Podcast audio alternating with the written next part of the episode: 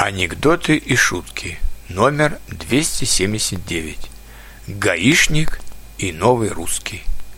Гаишник тормознул очень крутой джип. Вы превысили разрешенную скорость и ехали 120 километров в час.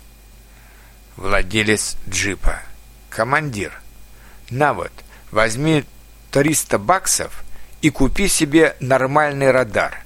Я медленнее 160 километров не езжу.